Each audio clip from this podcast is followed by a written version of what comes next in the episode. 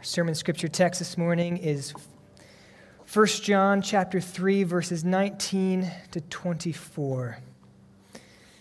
By this we shall know that we are of the truth and reassure our heart before him. For whenever our heart condemns us, God is greater than our heart, and he knows everything. Beloved, if our heart does not condemn us, we have confidence before God. And whatever we ask, we receive from him because we keep his commandments and do what pleases him. And this is his commandment that we believe in the name of his Son, Jesus Christ, and love one another, just as he has commanded us. Whoever keeps his commandments abides in God, and God in him. And by this we know that he abides in us, by the Spirit whom he has given to us. This is the word of the Lord. Please be seated. Let me open us again with a quick word of prayer. Father, we do we do declare that this is your word, and so it's the one we want to listen to carefully. It's not the word of a person or a human or even a powerful being, but it's the word of the Almighty and living God, and it brings life to our souls. So speak, for your servants are listening. We pray in the name of our Lord Jesus Christ. Amen. Well, Psalm 31 is a prayer of David a heavy prayer. Probably read it before. But part of it goes like this He says, Be gracious to me, O Lord, for I'm in distress. My eye is wasted from grief, my soul, my body also. For my life is spent with sorrow, and my years with sighing. My strength fails because of my iniquity, and my bones waste away. O Lord, let me not be put to shame, for I call upon you. David, as he usually does, paints quite a picture.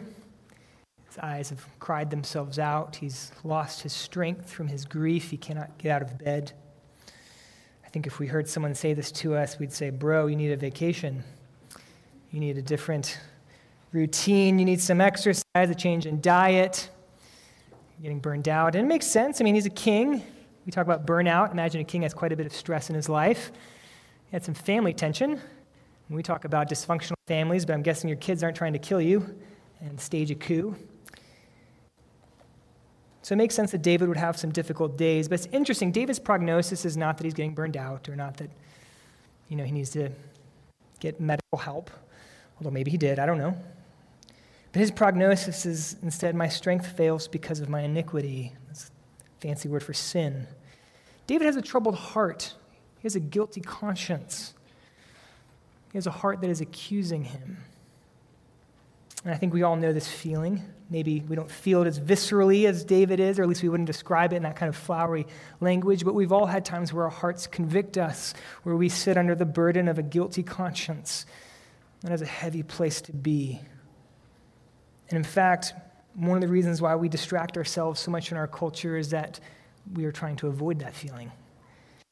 Now, John, uh, in 1 John, he seems to be the last person you'd want to go to if you have a guilty conscience. He makes such strong contrasts, such strong statements. Look, you're either loving other Christians or you're not a Christian. You're either walking in obedience to Christ and looking like him or you're not a Christian. And so if you have a guilty conscience, you think John is the person you'd want to sit down with. But at the end of the day, we have to realize we have letters. And the one thing we don't get in a letter is we don't get the tone of voice. And what's very clear and what comes through in our passage this morning is that John writes as a pastor who knows this little church, who loves this little church. And he knows, just like many of us, many of them lived with a low grade sense of guilt a low grade sense of shame. He knew some of them were in full blown crisis, just as some of us might be in full blown crisis. And so, John, in this text this morning, speaks to the troubled heart. And he calls us to the one, the only one who can bring peace to our hearts, because he is greater than our hearts. Outlined for us this morning is our first point rest for the guilty conscience. Second point, blessing of the clear conscience. And third point, abiding in God. So follow along as I read verses 19 to 20. By this we shall know that we are of the truth and reassure our heart before him. For whenever our heart condemns us, God is greater than our heart, and He knows everything. A little context, he says, by this is probably referring to verse 18. Little children, let us not love in word or talk, but in deed and in truth. He says, when we love indeed in deed and truth, by this we know that we are of the truth. By this we know that we are Christ's. we belong to Him. But this, these two verses are kind of confusing. And the sense of what he's saying is we know that we're Christ's when we love one another indeed in deed and truth. But what do we do when still our heart convicts us? What do we do when our heart itself begins to accuse us or even condemn us? How do we handle that? And what's interesting is that John seems to suggest that a guilty conscience or a troubled heart is something that Christians will struggle with. It's not going to be an exceptional experience, it'll be a normal experience, which is why he doesn't say, if your heart condemns you, like this may be a hypothetical for some of you, he says, whenever your heart condemns you. Dan Allen is a respected Christian psychologist. He argues that humans don't fear death most. That's probably second. What humans fear even more than dying is shame the sense that you're not enough, that you're a fraud, you're an impostor. The memory of all the things we've done that we hope no one ever finds out, the fear that that might be found out. What we fear most is the accusations of our own hearts whenever our hearts condemn us. And here's the thing a lot of times when our hearts condemn us, there's at least an element of truth, if not they're completely true. It's usually because we've done something we know is wrong, we've broken God's commandments in some way, there is something we're legitimately ashamed of. And in that sense, our hearts or our consciences are, are, God's gift to us. It's like the check engine light on your car. When that comes on, that's a sign that something's broken. And if you keep driving, it, it's going to end up much worse. And so when we feel our hearts accusing us, there may be a sign that we need to come before the Lord and, and find out what's going on. But it gets confusing, confusing though, because sometimes our consciences get it wrong. Our consciences are, are just like all of us broken, finite, uh, and sometimes they get it wrong, and, and, and our consciences at times will accuse us when we have done nothing wrong. Classic example of this, a classic tragic example of this is abuse victims. When someone is abused physically or sexually, they oftentimes feel guilt or shame as if they have done something wrong, and of course they haven't. Their heart is accusing them falsely. Another example of this, I knew someone who lost her, her, her daughter very suddenly from a very rare disease. And afterwards, she was haunted by the thought that she should have seen it coming. There's something she could have done to save her daughter, but of course, there was nothing she could have done. There was, there was no medical way she could have saved her child. Her heart was accusing her falsely. Shame and guilt, these are human experiences. And there are few things that will sap our spiritual vitality more than a troubled heart few things that will sap our ability to walk closely with our Lord than a heart that is burdened. And so this is who John speaks to. And what a praise God we have words like this because we need it. And there's an implied command he gives first. What do you do when your heart is troubled? The implied command is go to God. Verse 19 says, By this we shall know that we are of the truth and reassure our heart before Him. The context of this whole situation is that we come before God in prayer. We come before the Almighty to seek His face. And so the implied command there is when your heart's troubled, when you're suffering with guilt and shame, go to God. Because it's only in God that we can find rest and peace for hearts that accuse us. Of course, the irony is that we often will go anywhere but God. And in fact, when we feel guilt and shame, when our hearts accuse us, the last thing we want to do is go before God. And so we'll try all sorts of things. We'll try to numb ourselves with alcohol or media or food or distract ourselves so we don't have to feel it. But John says, no, go to God. He alone can reassure our hearts. Now, I, need to give a qualification that will cover this whole sermon. And uh, I want to give it now so I don't have to keep giving it every time because I think it'll blunt the power of what John is trying to tell us. But there's a qualification for all of this, and that's this. John has already told us in chapter 3, verse 5, that no one who abides in God keeps on sinning. Uh, it is not possible to be a Christian and live perpetually in habitual, unrepentant sin. And so John is not talking to the Christian who or the person who feels bad and wants to feel better so that they continue doing what they've been doing. The answer, the, the, the, the, the, the solution for that situation is repentance. But John is speaking to the Christian who, as imperfectly as, as anyone, is trying to love the Lord, is fighting sin, but yet still deals with a guilty conscience. Their hearts accuse them. That's who John is speaking to. So, again, that's my qualification for this whole sermon. But he says, Beloved, when your conscience troubles you, go to God. Why? For he alone is greater than our hearts. Again, this is how we assure our hearts before him. Verse 20 For whenever our heart condemns us, God is greater than our heart. And that's interesting. John doesn't say God is great or God is powerful or strong. He doesn't use a noun, he uses a comparative word. He's greater. And so the question is, greater than what? And John's doing that intentionally because the answer is that God is greater in every way than even our hearts, which know how to get at us so profoundly. He's greater in terms of power and majesty. And so that means that when our hearts accuse us, God can silence the voice of our heart. It's like the voice of Jesus speaking to the winds and the waves on the Sea of Galilee. And what does he say? He says, Be still. And the waves stop. In the same way, God can speak to our hearts Be still. And our hearts obey. God's greater in power and majesty, but, but he's also greater in compassion. And this is so important because this is one of the reasons why we often fail to go to God when our hearts are burdened and guilty and shamed God is greater than, God is far more gracious than our own hearts are. This is that passage we read this morning in Exodus 34. In the context of Exodus 34, God has already made a set of Ten Commandments. And while he's giving his gracious law to Moses, the people can't handle 40 days, and they go and make another idol and go worship other gods. And, uh, and Moses has gone down, the people have repented, and God is now doing it again. So he's already in, in a context of showing grace to a people who, who are unfaithful. And this is what happens when Moses goes up to Mount Sinai the second time. and says, The Lord descended in the cloud, and he stood with him there, and he proclaimed the name of the Lord. And what was that name? The Lord, the Lord a God merciful and gracious, slow to anger, and abounding in steadfast love and faithfulness. He proclaims his name. That means he's saying something that is basic about God's character and being.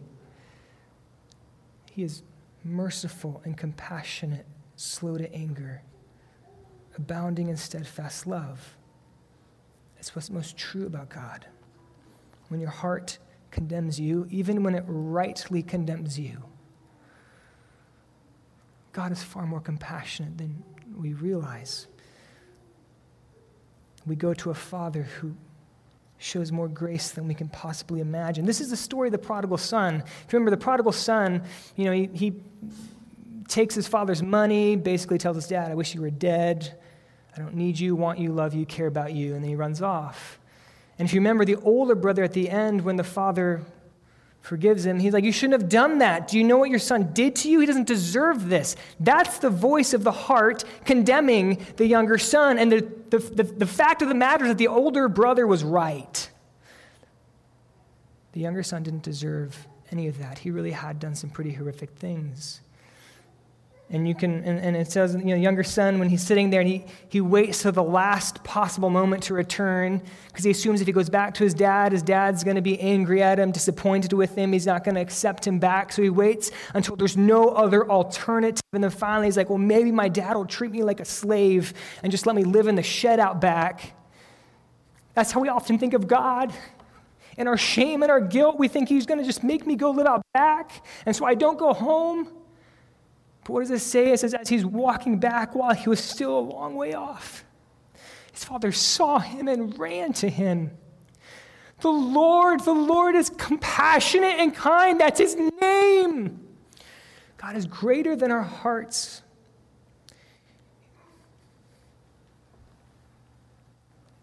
When our hearts accuse us, we run to our Father, for he is greater than our hearts. His mercy does not have a limit.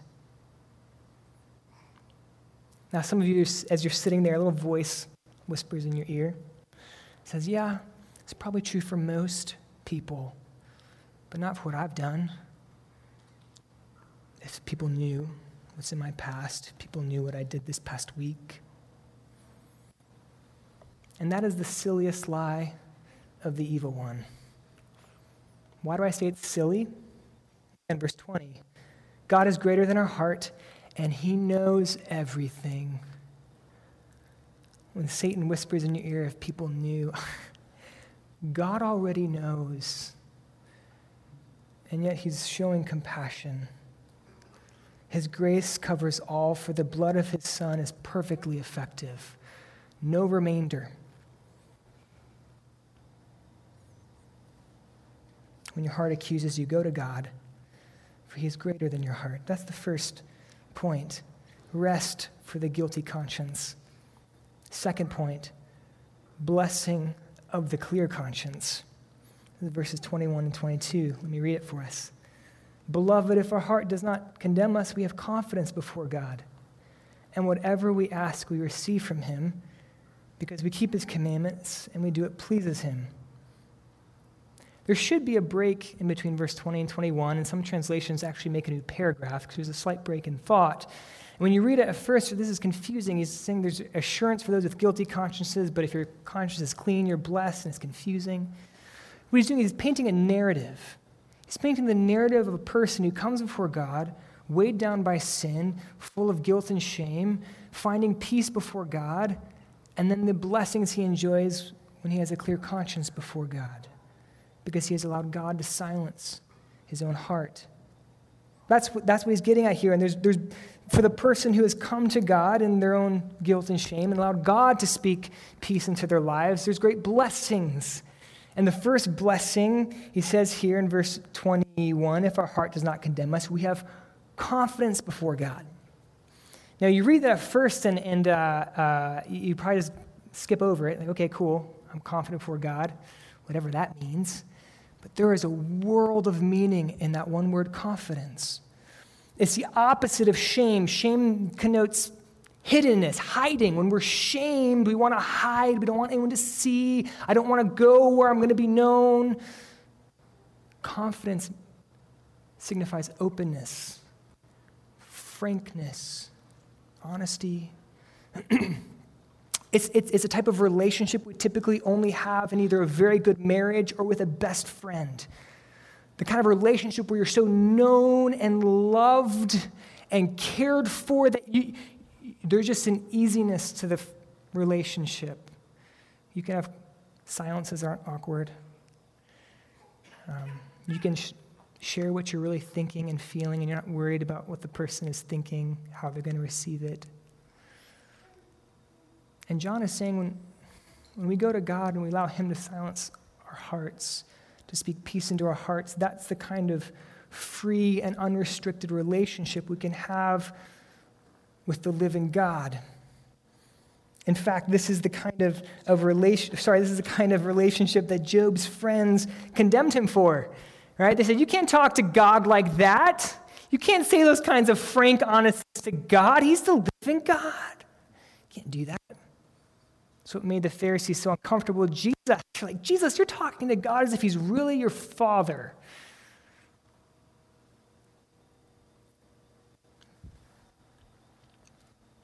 This is the great blessing of going to God when our hearts condemn us and allowing him to silence our hearts so we can have this kind of free and unrestricted relationship with our Father in heaven. We can be walking on the street and just talk to him. We can be lying in our beds and just start speaking to Him. And our Father in heaven hears us. We don't need to go on a pilgrimage to some religious site. We don't need a specific ritual to go through. We don't need a, a mediator to go between us and God. We can have this open and easy and beautiful relationship with the God of all. Now, I have a really important point to make about this confidence that we have before God, and, and that's this it's, it's one that's based purely on grace. Purely on grace. Because here's a fact of the matter as we mature in our Christian faith, we begin to understand sin differently. When, when we first become Christians or we're young in the faith, we, we focus on sins, individual things we do wrong, and, and, and, and, and that's what our repentance focuses on. But as, as we mature in our faith, we begin to understand sin. And that it, the problem is not just that we maybe lie occasionally. The problem is that there's something within us that predisposes us to lying. There's something in us that's inclining us to these things. C.S. Lewis talks about the human nature is bent. I love that description because humans are both beautiful and noble and great and tragic and terrible at the same time. We're not as bad as we could be, but there's something in us that's bent, that just misfires. And so, what we realize as we mature in our faith is that none of us have clean hands if my clear conscience before God is based off of my performance as a Christian this past week, if all I'm thinking about is those obvious big sins, maybe I'm okay. But as I begin to understand that sin is something deep and bent within me, none of, I begin to realize my best moments have a shadow to them. My deepest loves have a narcissistic bent to them. So, where does our confidence come from? Well, our clear conscience and our confidence comes from our conviction that God is more gracious than we can fathom. When I feel the weight of my sin, not individual sins, but just I'm just tired of my proneness towards anger and my proneness towards pride. One of the verses that gives me comfort is Psalm 103, verses 13 to 14. As a father shows compassion to his children, so the Lord shows compassion to those who fear him, for he knows our frame. He remembers that we are dust. God knows that we're broken, fallen, finite humans, and yet he shows compassion to us. You know, the story of the Reformation, if you're familiar with that, the great spiritual renewal of the church in the 15th century, led by Martin Luther, is really the story of a man who is deeply burdened in his guilt and shame, rediscovering the gospel of grace.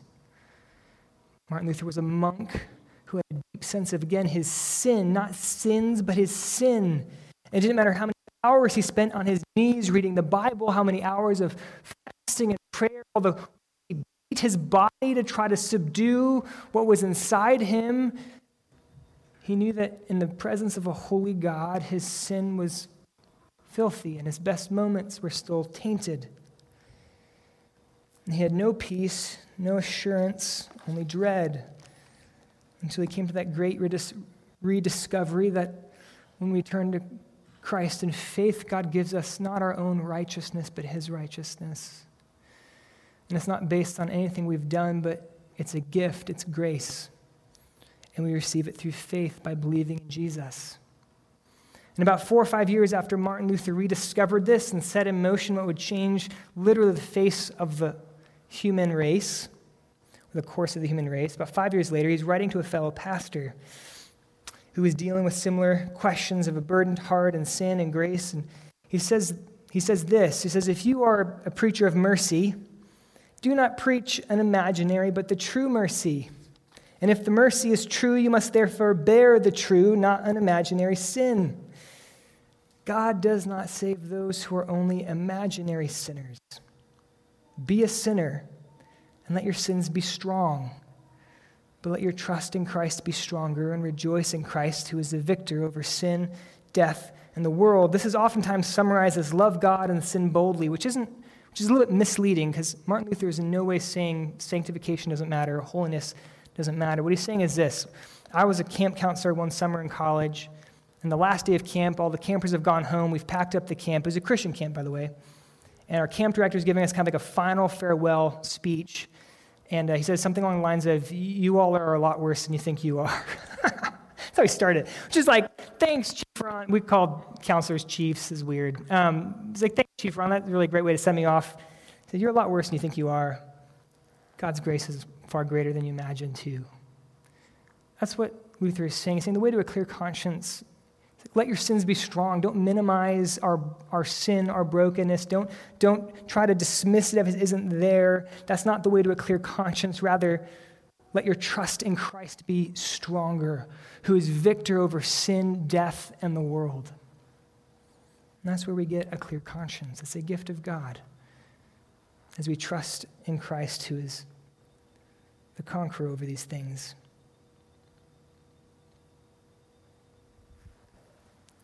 That's the first blessing of uh, unres- sorry. That's the first blessing of a clear conscience, a close fellowship with the Father. But there's, there's a second blessing here, and it's effective prayer. Look at verse 22. He says, "If you know, if our heart does not condemn us, we have confidence before God, and whatever we ask, we receive from Him, because we keep His commandments and do what pleases Him." Be careful about this verse. It could sound like John is saying, "Is you know, if you if you try to please Christ, do His commandments." He gives you a blank check. Whatever you want money, fame, power, prestige, a new car, he'll give it to you. I mean, it's what it says, right? Whatever we ask.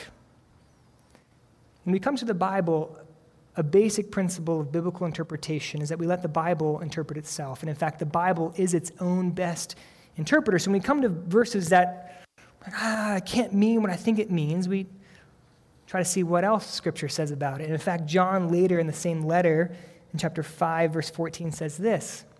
And this is the confidence we have toward him that if we ask anything according to his will, he hears us.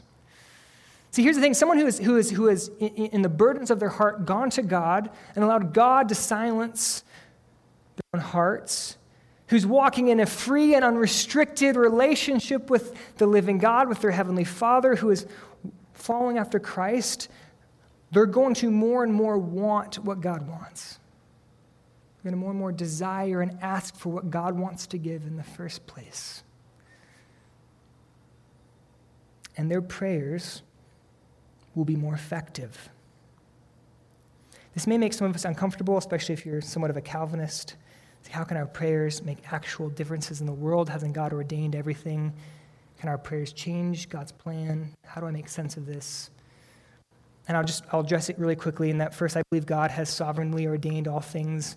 No leaf falls off a tree unless God has given it permission or has ordained for it to do so. And yet I also believe that our prayer, and by the way, I believe that not because John Calvin is my homeboy, but because I think the Bible teaches it over and over and over again. But secondly, I believe that our prayers change things. And again, I believe that because the Bible teaches it over and over. And there are ways we can try to understand how these two truths cohere, but at the end of the day, it's mystery and it's paradox. And I'm okay not fully understanding it. I'll let the systematic theologians handle that conundrum. But John's point is that how we live our lives alters the effectiveness of our prayers. We've, a lot of times we'll talk about prayer warriors in, in, in a church, and oftentimes they're, they're, they're, old grandmothers. I don't, they're never grandfathers. I don't know why that is, but a prayer warrior someone who has gone to God frequently in the burdens of their heart, allowed Him to speak peace, have received that by grace, walk in a close fellowship with the Father, and as a result, when they pray, things happen. In God's mysterious providence, when they pray, things happen. That's a second blessing of living, of, of having a clear conscience before God, a free and unrestricted relationship, is that when we pray, He hears our prayers. It's the second point the blessing of a clear conscience. We get to our third point, which is abiding in God, verses 23 to 24. And this is His commandment that we believe in the name of His Son, Jesus Christ and love one another just as he has commanded us. And whoever keeps his commandments abides in God, and God in him. And by this we know that he abides in us, by the Spirit whom he has given us.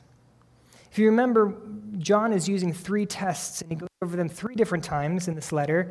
And they're tests for authentic faith. How do we know we're true Christians? Well, there's a first there's a moral test, obedience to Christ's commands. There's a social test, love for our brothers and sisters in Christ. And there's a doctrinal test, believing that Jesus is the Christ who came in the flesh.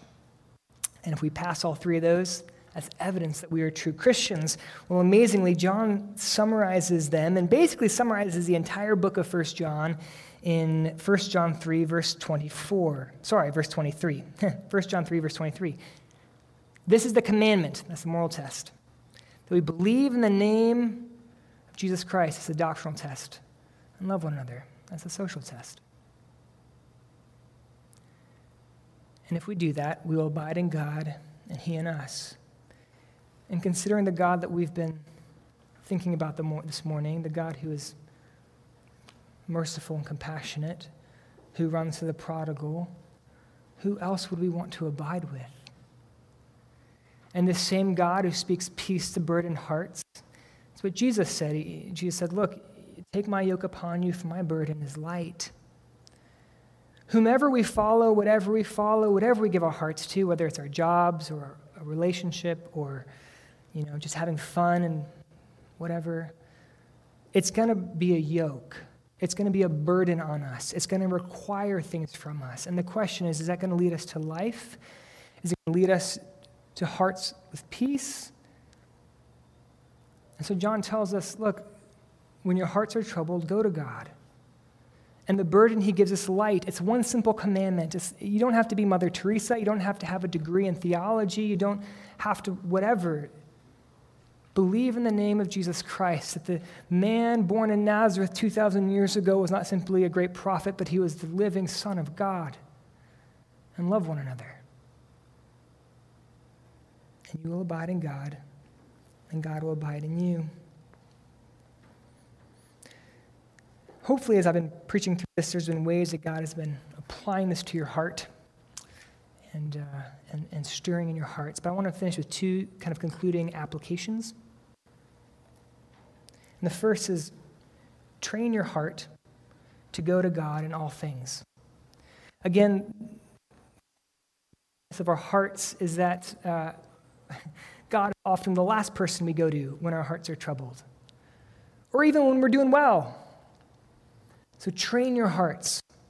When you're at peace and life is good and, and, and there's joy and fullness in your life, go to God and thanks as a giver of all good things when your heart is heavy, when you're anxious, when you're depressed, go to God. Train your heart to go to God, to your loving Father whose compassion is greater than we know. So train your heart to go to God in all things throughout your day. Second, find your heart's rest, your peace, not in your track record for this past week or how you are performing as a Christian, which is an, you know, performing don't find your peace in that or your heart's rest in that, but find it instead in that Jesus died for real sinners, which means he gives real grace, which brings real peace.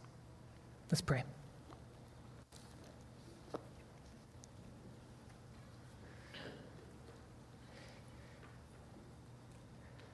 Jesus, you came and you said, and you you issued an invitation to come to you all who are weary and heavy laden, and you will give them rest. And we confess that we have found that in you. And we long for more that our hearts may be at peace. No matter what the circumstances of our life are, no matter what is going well or what is not going well. May we be a people who go to you in every aspect of our life throughout our day, that we might believe more what you say than even what our own hearts tell us. For you are greater than our hearts. And in you there is an infinite reservoir of compassion and grace. We bless you for your good. And pray in your holy name. Amen.